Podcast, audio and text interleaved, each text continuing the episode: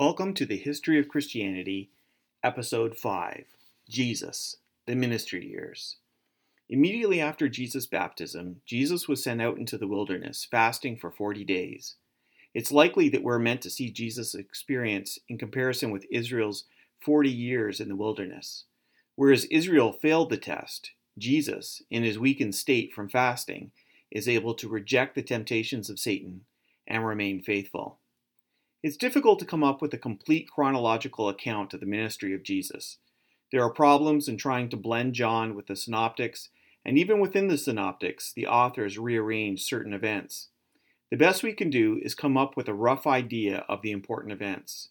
Basically, what we're looking at is a ministry in the north, in Galilee, where his hometown of Nazareth was located, followed by a journey southward to Judea, and ultimately Jerusalem, which led to his arrest and crucifixion. Beyond that, it's difficult to come up with an exact chronology. Instead of simply reciting all of the events listed in the Gospels, we'll look at some of the important themes. One of the things that Jesus was known for was his miracles. Jesus was far more than just a religious or ethical teacher. Some have suggested that Jesus healed people through the power of suggestion. This seems unlikely when it comes to making the lame walk and the blind see. Those miracles require much more than just relieving a headache. Beyond that, Jesus did many other miracles than just healing the sick. Surely walking on water cannot be accomplished by the power of suggestion. The feeding of the five thousand with the five loaves and the two fish was a very important miracle, being the only miracle, other than the resurrection, that appears in all four Gospels. John uses the miracles in a very specific way, describing them as signs. They were signs pointing to the identity of Jesus and the nature of his messiahship.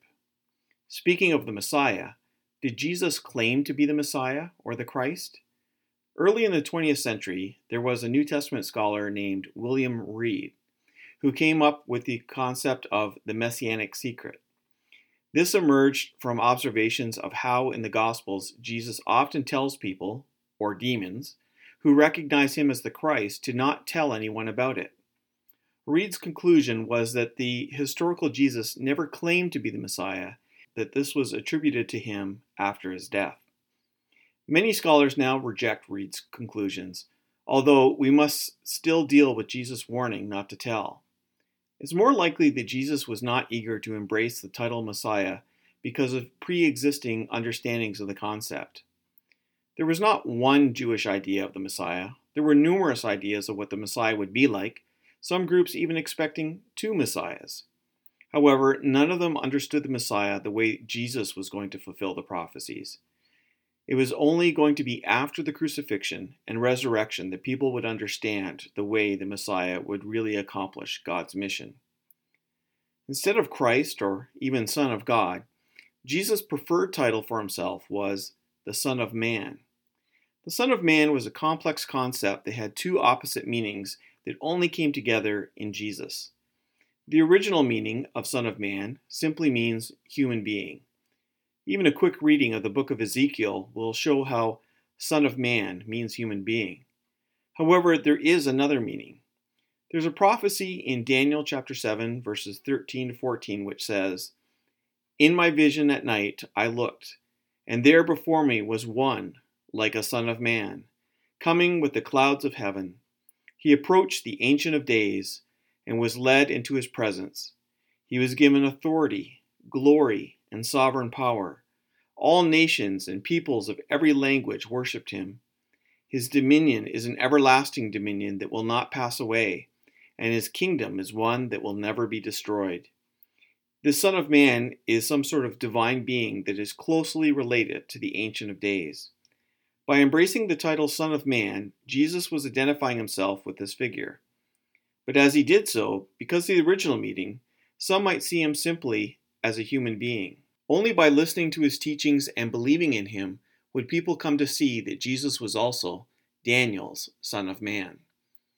One of the major themes of Jesus' teaching was that of the kingdom of God. In fact, we're told that Jesus preached a gospel, or good news, and that the content of that gospel was that the kingdom of God was at hand. The kingdom of heaven in Matthew's gospel is the same thing as the kingdom of God. Matthew uses heaven instead of God due to his Jewish audience's sensitivity regarding God's name. There's much confusion regarding the nature of the kingdom of God. Some see the kingdom of God as being heaven, perhaps because of Matthew's phrasing. However, the kingdom of God is more expansive than that. Jesus seems to be saying that the kingdom was appearing in his ministry. His healings and miracles were signs of the kingdom of God. His proclaiming of justice for the marginalized was a sign of the kingdom of God. And yet there seems to be a future aspect to the kingdom of God as well. When Jesus returns, the kingdom of God will come in its fullness. The New Testament describes a kingdom that is both now and not yet. Two things must be understood with regard to the kingdom of God. There must be a king, and there must be a people who are being ruled. The king is God, and the people are the followers of Jesus. Christians are to both pray for and work toward the expansion of the kingdom of God in this world. As we read in the Lord's Prayer, "Your kingdom come, your will be done, on earth as it is in heaven." Jesus was followed by a number of disciples. There was a fairly large group of disciples. At one point, Jesus sent out seventy disciples on a mission, and there probably were more than this. Within this larger group, there was a smaller group of twelve. The number twelve was neither coincidental nor a matter of practicality. The twelve disciples are meant to make us think about the twelve tribes of Israel. These twelve disciples are often called the twelve apostles. Apostle means sent one. It must be noted that apostles were not limited to the twelve. See First Corinthians chapter fifteen, verses five to seven. All the twelve were apostles, but not all of the apostles belonged to the twelve. Within the group of the twelve, there was still yet an inner core that was comprised of Peter, James, and John. I often wonder why Peter's brother Andrew was not included in this group, but the Bible is silent on this issue. More will be discussed about the apostles in a later episode. For many people, the death and resurrection of Jesus is the story of the gospel. Obviously, those two events are central to the story of Jesus. However, we should not see the teachings and actions of Jesus before that as simply filler before the important stuff takes place. All four Gospels spend a significant amount of time on Jesus' ministry in Galilee and Judea. We need to take these passages seriously. Thank you for listening to this episode of The History of Christianity. I encourage you to check out my website at hopes reason dot com. Thank you, and God bless.